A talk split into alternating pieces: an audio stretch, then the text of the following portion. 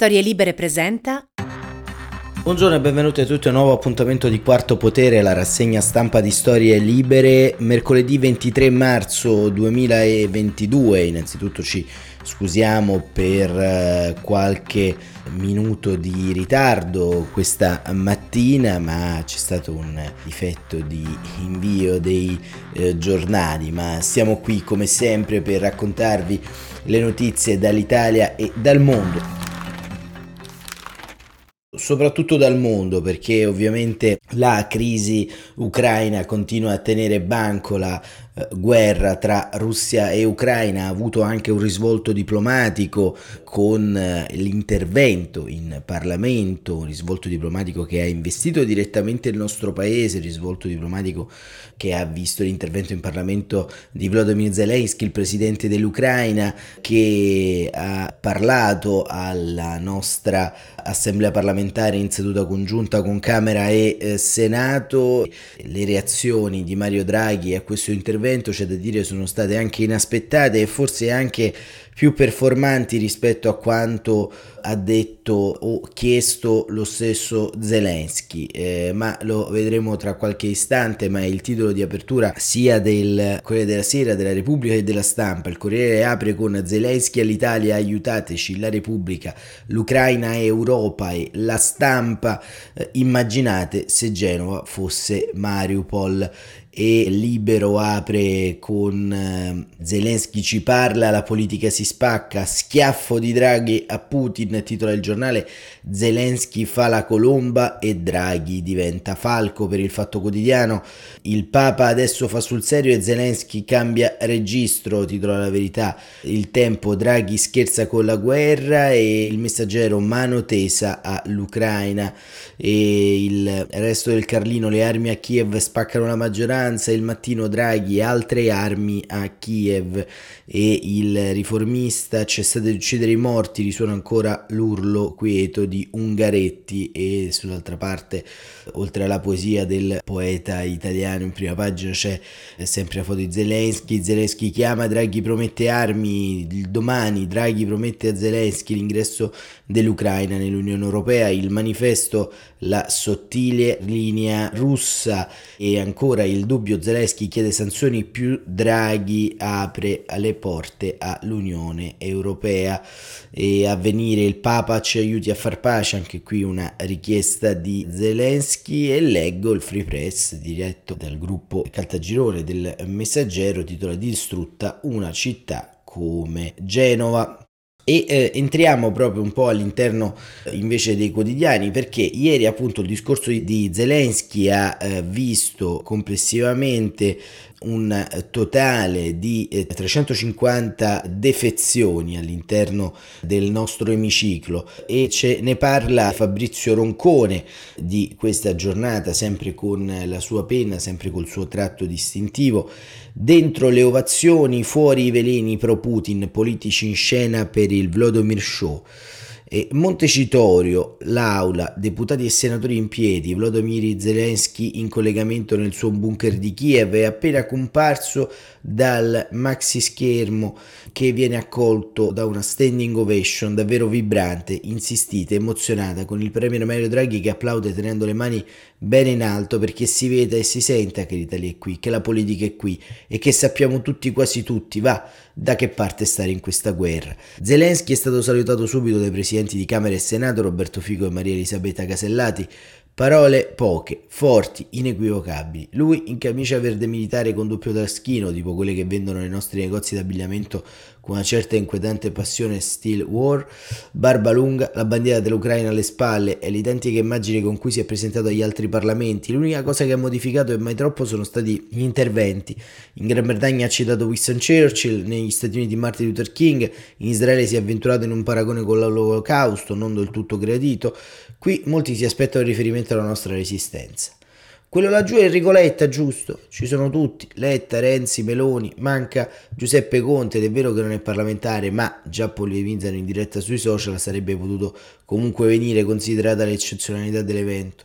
Su Twitter ecco pure il senatore grillino Vito Rosario Petrocelli, presidente della commissione affari esteri di Palazzo Madama, Movimento 5 Stelle fuori da questo governo interventista, fan di Putin, più a volte a Mosca per baciargli la pantofola, non solo, come sappiamo. Irriducibile gli hanno chiesto di dimettersi, ma Petrocelli non ci pensa proprio, potrebbe costringerlo Conte. Però Conte, come è noto, non sa nemmeno se lui stesso può ancora ritenersi formalmente capo dei 5 Stelle. Ma vabbè. Zelensky intanto invece di parlarci della nostra rotta partigiana inizia ricordandoci di quanto sotto le bombe ci siamo stati noi. A Genova, il capoluogo ligure fu la prima città durante la seconda guerra mondiale a sperimentare distruzioni indiscriminate. Mariupol, immaginatevi Genova completamente distrutta, dice col suo tono fermo poco retorico. Ad ascoltarlo in un conteggio sommario ci sono 580 parlamentari, che in totale però sono 945. Una ventina sono rimasti a casa con il Covid addosso e gli altri, zona grigia di trurpe, menefreghismo e militanza filorussa. Mancano gli ex grallini di Alternativa C'è. Non assistiamo ad un comizio senza contraddittorio, ha spiegato Francesco Forciniti. Pensi che burlone, scherzi, invece sono serissimi, giusto invitare anche la controparte, cioè quella che ha invaso un paese libero e bombarda la città e gli ospedali pediatrici. Zelensky sta appunto ricordando 27 giorni di guerra e bambini morti sono 117. Però la senatrice del gruppo misto Laura Granato insiste su Telegram, io sto con Putin che conduce un'importante battaglia per la Russia e per tutti noi. Viene il nervoso a riferire robe così, ma è la bellezza di vivere in un paese democratico dove tutti possono esprimere le proprie opinioni e i mezzi di informazione scrive Ronconi non le censurano. Rimbalza la domanda, e chi altro manca? Figure pittoresche di contorno, nessuno ha visto i grenini Erika Signeri, Davide Serritella, dietro le mascherine dure riconoscerà anche Gabriele Lorenzoni, un personaggio che ha già paragonato l'invasione dell'Ucraina ad una partita di risico e che ritiene inopportuno il collegamento con Zelensky. E poi manca il leghista ultracattolico Simone Pillon, quello famoso perché indossa sempre una farfalla e perché ad un certo punto si era convinto che nelle scuole di Brescia ci fosse la stregoneria. Pillon è a Londra per lavoro, ha provato a giustificare il suo capo. Salvini esce dall'aula a passo veloce dopo l'ultima scena, un minuto di applausi per Zelensky e altri applausi anche per il discorso del Premier Draghi che ha invocato la presenza dell'Ucraina nell'Unione Europea e confermato l'invio di armi. Salvini cammina in transatlantico con il passo di uno che ha fretta e però gli arrivano dritte un po' di domande. Risponde: Quando si parla di armi io fatico ad applaudire. Subito sul web cominciano a girare le foto di lui che in campagna elettorale imbracciava mitra e fucili. Spero che le parole di Zelensky vengano raccolte all'Occidente e da Mosca. Un cronista si chiede: Senatore, perché lei non riesce mai a pronunciare la parola Putin? Ma lui si è già voltato e così ristiamo con Fabio Rampelli di Fratelli d'Italia, a Ghigno Perfido, non mai avuto a che fare con la Russia, e Lucia Nibaldi che come tutti i parlamentari della Viva sfoggiano con carta giallo-blu. Sull'ultima pagina di appunti c'è scritto Zelensky ha salutato dicendo gloria all'Ucraina e grazie all'Italia. E questo diciamo è il racconto della giornata di Federico Ronconi, fatto in punta di penna come sempre, lieve ma al tempo stesso grave, che racconta ovviamente una eh, percezione errata della storia che molti deputati e senatori hanno, insomma, nel pieno della libertà di espressione del loro mandato, insomma, non solo confondere invaso con invasore, ma anche, diciamo, confondere democrazia con dittatura dovrebbe essere, come dire, forse un oggetto di esame basico per entrare a fare il deputato. Ma ancora gli echi di questa situazione relativa soprattutto alle spese militari, all'aumento del rapporto deficit-PIL, anima appunto il dibattito politico in Italia e vediamo una pagina importante di scenario che c'è sulla stampa a cura di Federico Capurso dal titolo Spese militari, strappo del Movimento 5 Stelle, Salvini, armi, voto pace e Letta, troppi filo putinisti. Il Gherino Petrocelli, basta fiducia a questo governo, Conte è fuori, anche il Carroccio ora frena, il segretario PD Zelensky è uno statista. E Capurso scrive, se durante il suo discorso la Camera Zelensky avesse chiesto altre armi da inviare in Ucraina, i partiti di maggioranza si sarebbero azzuffati tra favorevoli e contrari, invece è stato un discorso di pace, dice Matteo Salvini, da statista replica Enrico Letta. E così alle forze di governo non restano altro che fare che sottolineare come Zelensky non abbia parlato per poi azzuffarsi comunque nella necessità di inviare ancora armamenti e di aumentare o meno le spese militari dell'Italia. A guardare le posizioni dei maggiori partiti che sostengono l'esecutivo c'è da confondersi. Il movimento si è detto favorevole all'invio di armi e contrario ad aumentare gli stanziamenti per la difesa, ma solo dopo aver votato a favore di una maggiore spesa per gli stanziamenti la settimana scorsa. La Lega invece è favorevole all'invio di armi a Kiev e all'aumento delle spese militari italiane, ma Salvini frena, fatico ad applaudire quando sento parlare di armi, non ne sono felice, io voto per la pace. E questo nonostante abbia votato a favore di quei provvedimenti con cui si è deciso di sostenere la resistenza del popolo ucraino, fa netare il segretario del PD Enrico Letta ospite di martedì. Le difficoltà maggiori a districarsi dalla posizione latere però sono di Giuseppe Conte. Le cose anche stavolta non sono andate come sperava e il leader pentastellato aveva chiesto alle sue truppe di rimanere in silenzio di seguire la linea di partito, a cominciare dalla presenza in aula richiesta dalle sue truppe nel giorno dell'intervento di Zelensky alla Camera. Niente, invece è andato come doveva andare. In aula a Montecitorio ieri mancava un appello in tanti, troppi parlamentari dei 5 Stelle, una trentina solo in Senato, non tutti giustificati, tra cui il presidente della commissione esteri di Palazzo Madama Vito Petrocelli, che non si limita all'assenza. Una volta terminato il discorso di Zelensky, chiede di uscire da questo governo interventista che vuole fare dell'Italia un paese co-belligerante. L'intero arco parlamentare trasecolo, ogni partito di maggioranza, oltre a Fratelli d'Italia, chiede le sue dimissioni. Le dichiarazioni di Petrocelli sono incompatibili con il ruolo che ricopre, attacca la capogruppo dei senatori del PD Simona Malpezzi. E lo stesso sostengono Italia Viva, Fratelli d'Italia, Forza Italia, Lega e persino i suoi compagni di partito lo invitano a un passo indietro, ma lui fa muro, non intendo lasciare, anzi l'incarnato si annuncia che voterà contro il decreto Ucraina. In arrivo a Palazzo Madama la prossima settimana e che non darà più la fiducia a questo governo. Conte non può fare altro che annunciare a porta a porta la sua espulsione dicendo così si pone fuori dal movimento. Il caso è però tutt'altro che chiuso e pone un doppio problema al leader dei 5 Stelle. Petrocelli non è un parlamentare qualunque, ma un presidente di commissione per di più storicamente vicino alle posizioni di Mosca e la ferita interna si apre proprio in un momento in cui l'ex premier è impegnato a fare chiarezza sui suoi rapporti con Putin ai tempi in cui era presidente del Consiglio, tra le onorificenze agli oligarchi russi e la task force inviata in aiuto del Cremlino in piena pandemia avere una lente di ingrandimento punta su un parlamentare filorusso, non è il massimo, e in Italia c'è un filoputinismo impressionante, punge infatti Letta, pur senza citare i 5 Stelle. Il cruccio più forte di Conte riguarda però l'inesistente disciplina di partito tra i suoi parlamentari. Tra i big a lui più vicini, scrive Caburso, si fanno infatti pressanti le voci di chi lo spinge ad abbandonare la barca 5 Stelle e fondare un suo partito, anche alla luce del pantano giudiziario in cui si trova invischiato da mesi. Conte ci pensa ma non vuole mostrarsi in fuga e annuncia quindi un nuovo voto online per la sua rielezione al leader. Nel movimento però c'è anche chi vede la radice di ogni male nella sua cerchia di fedelissimi considerati degli yes men. Hanno fatto credere che siamo tutti contrari all'aumento delle spese militari, ma non è vero, sostiene un parlamentare di peso, mostrando i risultati del voto alla Camera sull'ordine del giorno di Lega e Fratelli d'Italia che chiedeva maggiori spese militari, in cui tutti i deputati dei 5 Stelle si sono detti favorevoli. Conte vorrebbe invertire la marcia votando contro in Senato se la settimana prossima venisse ripresentato lo stesso stesso ordine del giorno, ma la Lega però fa sapere che non lo presenterà. Una questione di procedure parlamentari, spiegano da Via Bellerio, ma i più maliziosi guardano anche al tentativo di Salvini di investire una nuova felpa da pacifista. Conte sta pensando quindi di presentare un suo ordine del giorno per chiedere al governo di non aumentare le spese militari e destinare risorse al contrasto dei rincari di gas e carburante. Ma è da vedere come voteranno i suoi. Nessuno più ci scommette un centesimo. Ecco, la questione di Vito Pedrocelli, diventato presidente della commissione esteri durante il eh, governo giallo-verde, in verità è molto più profonda delle butade del personaggio, perché il presidente della commissione difesa ha per le mani dei dossier abbastanza importanti, dossier che ovviamente entrano all'interno del dibattito pubblico da un lato, ma anche del cosiddetto dibattito diplomatico. Insomma, per la Commissione difesa passano gli interventi strategici della difesa nazionale, della cyber security e di molto altro.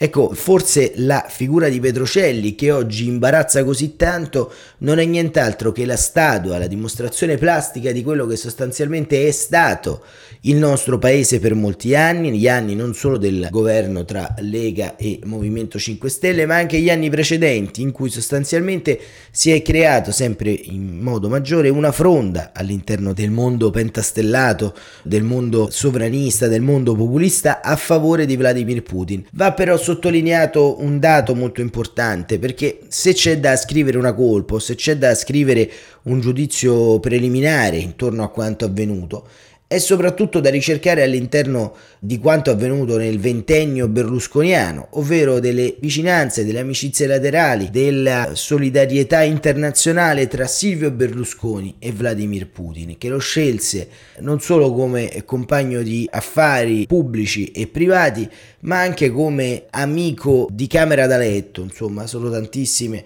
le ironie ma anche le intercettazioni, i cabolo delle nostre intelligence che raccontano di un rapporto insomma che ha avuto in quella sorta di vestigia imperiale di due satrapi che in qualche modo giocano col mondo un suo risvolto, un risvolto che ovviamente ci fa inorridire oggi ma che è anche alla base di quell'autostrada di consenso, di putinismo che invade il nostro paese. E forse anche per questo, in conclusione di questa parentesi, Silvio Berlusconi in questo momento storico insiste nel voler fare una federazione assieme a Matteo Salvini. Ma andiamo avanti e vediamo, chiudiamo anzi con un'importante intervista sul Corriere della Sera di Roberto Saviano a Masha Gissen che ha descritto, come dice lui nelle prime righe, il potere criminale di Putin prima di tutti e dice lui è un uomo ancora più solo.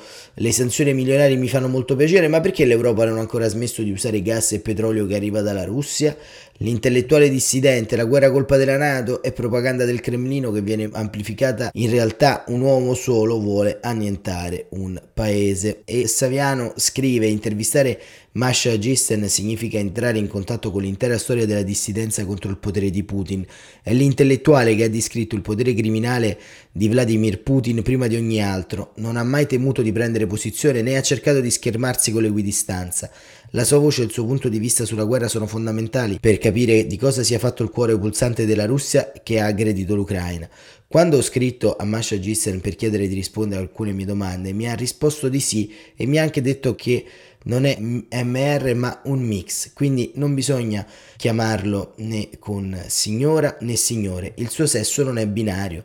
Perché questo è un dettaglio che voglio anzi che abbia risalto? Perché Masha Gistan ha pagato e ha subito discriminazioni in Russia proprio in quanto attivista LGBTQ+. D'ora in poi, nel rispetto della volontà di Masha di non essere ascritto né al genere femminile né a quello maschile, per la prima volta in un mio testo sono felice di utilizzare la vocale schwa come molto rispettosamente suggerito dalla mia amica e collega scrittrice Michela Murgia. Masha Gissen è uno scrittore di origini russo-americane, nato eh, a Mosca da una famiglia di origine ebraica. Per molto tempo è stato l'unica persona dichiaratamente gay in tutta la Russia, subendo una duplice discriminazione in quanto ebreo e in quanto gay. Nel 1981, ovvero all'età di 14 anni, con la famiglia si trasferisce negli Stati Uniti con il programma di reinsediamento dei rifugiati degli Stati Uniti Uniti, ma manterrà sempre il doppio passaporto che userà quando dieci anni dopo deciderà di ritornare in Russia da giornalista, scelta che fa rischiare la vita, il carcere e una continua persecuzione. Nel dicembre 2013 torna a New York perché le autorità russe avevano cominciato a parlare di togliere i bambini ai genitori gay e Masha Gissen aveva con sé sua moglie e suo figlio. Nel giugno 2013 è stato picchiato fuori dal Parlamento. Dall'incidente hanno detto che mi sono reso conto che in tutte le mie interazioni, comprese quelle professionali, non mi sentivo più percepito come una giornalista prima di tutto. Ora sono una persona con un triangolo rosa, alludendo al simbolo messo sulle divise nei prigionieri omosessuali nei campi di concentramento nazista. Da quando lessi Putin, l'uomo senza volto, edito da Bompiano, compresi la potenza della sua scrittura, il coraggio di raccontarci con chi esattamente facevamo affari e a chi avevamo appaltato settori strategici della nostra economia. E poi ancora Il futuro è storia, edito da Sellerio e dove è l'appena pubblicato dove gli ebrei non ci sono, pubblicato da Giuntina, due testi fondamentali per leggere, oltre alla propaganda, il paese che ha messo in discussione un caposaldo dell'Europa e del dopoguerra, la pace. Massa Gissen nel 2012 incontrò Putin al Cremlino avvenne dopo il suo licenziamento dalla rivista di divulgazione scientifica Vokrut Sveta, la più antica testata russa, una sorta di National Geographic, magazine fondato 30 anni prima. Gister non aveva mandato alcun giornalista a coprire un evento promosso da Putin sul rispetto dell'ambiente, considerandolo pura propaganda. Questo valse il licenziamento e il successivo incontro con Putin.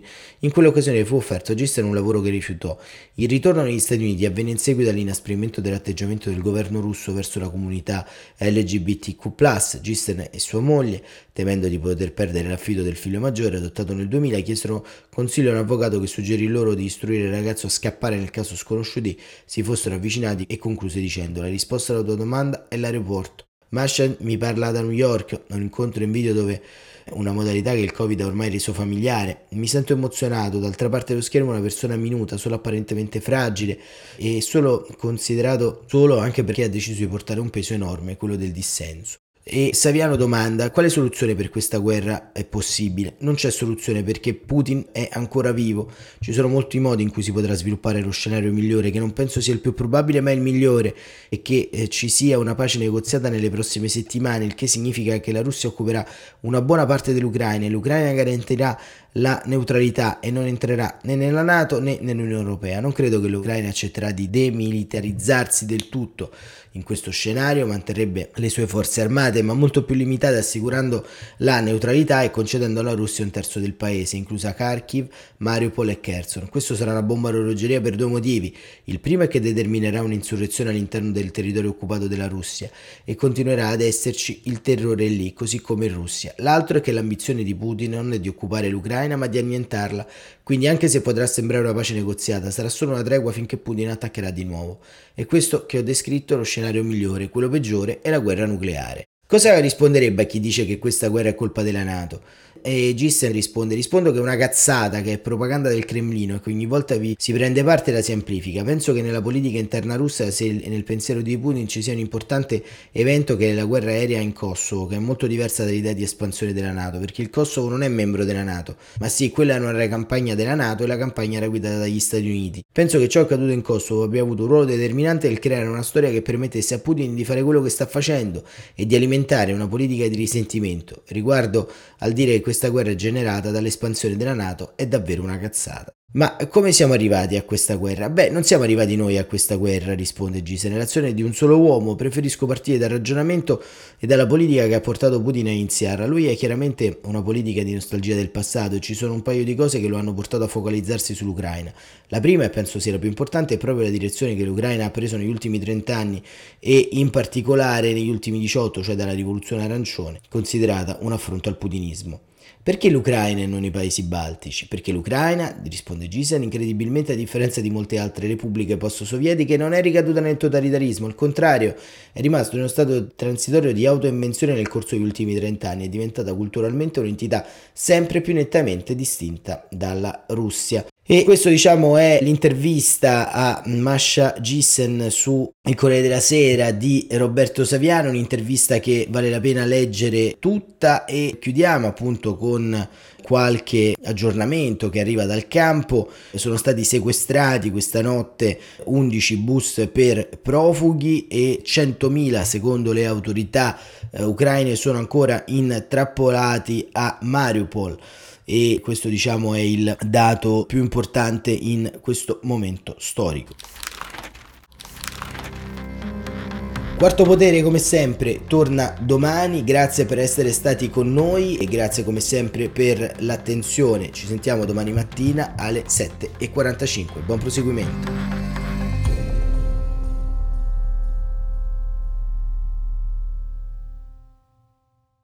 Una produzione storielibere.fm di Gianandrea Cerone e Rossana De Michele. Coordinamento editoriale Guido Guenci.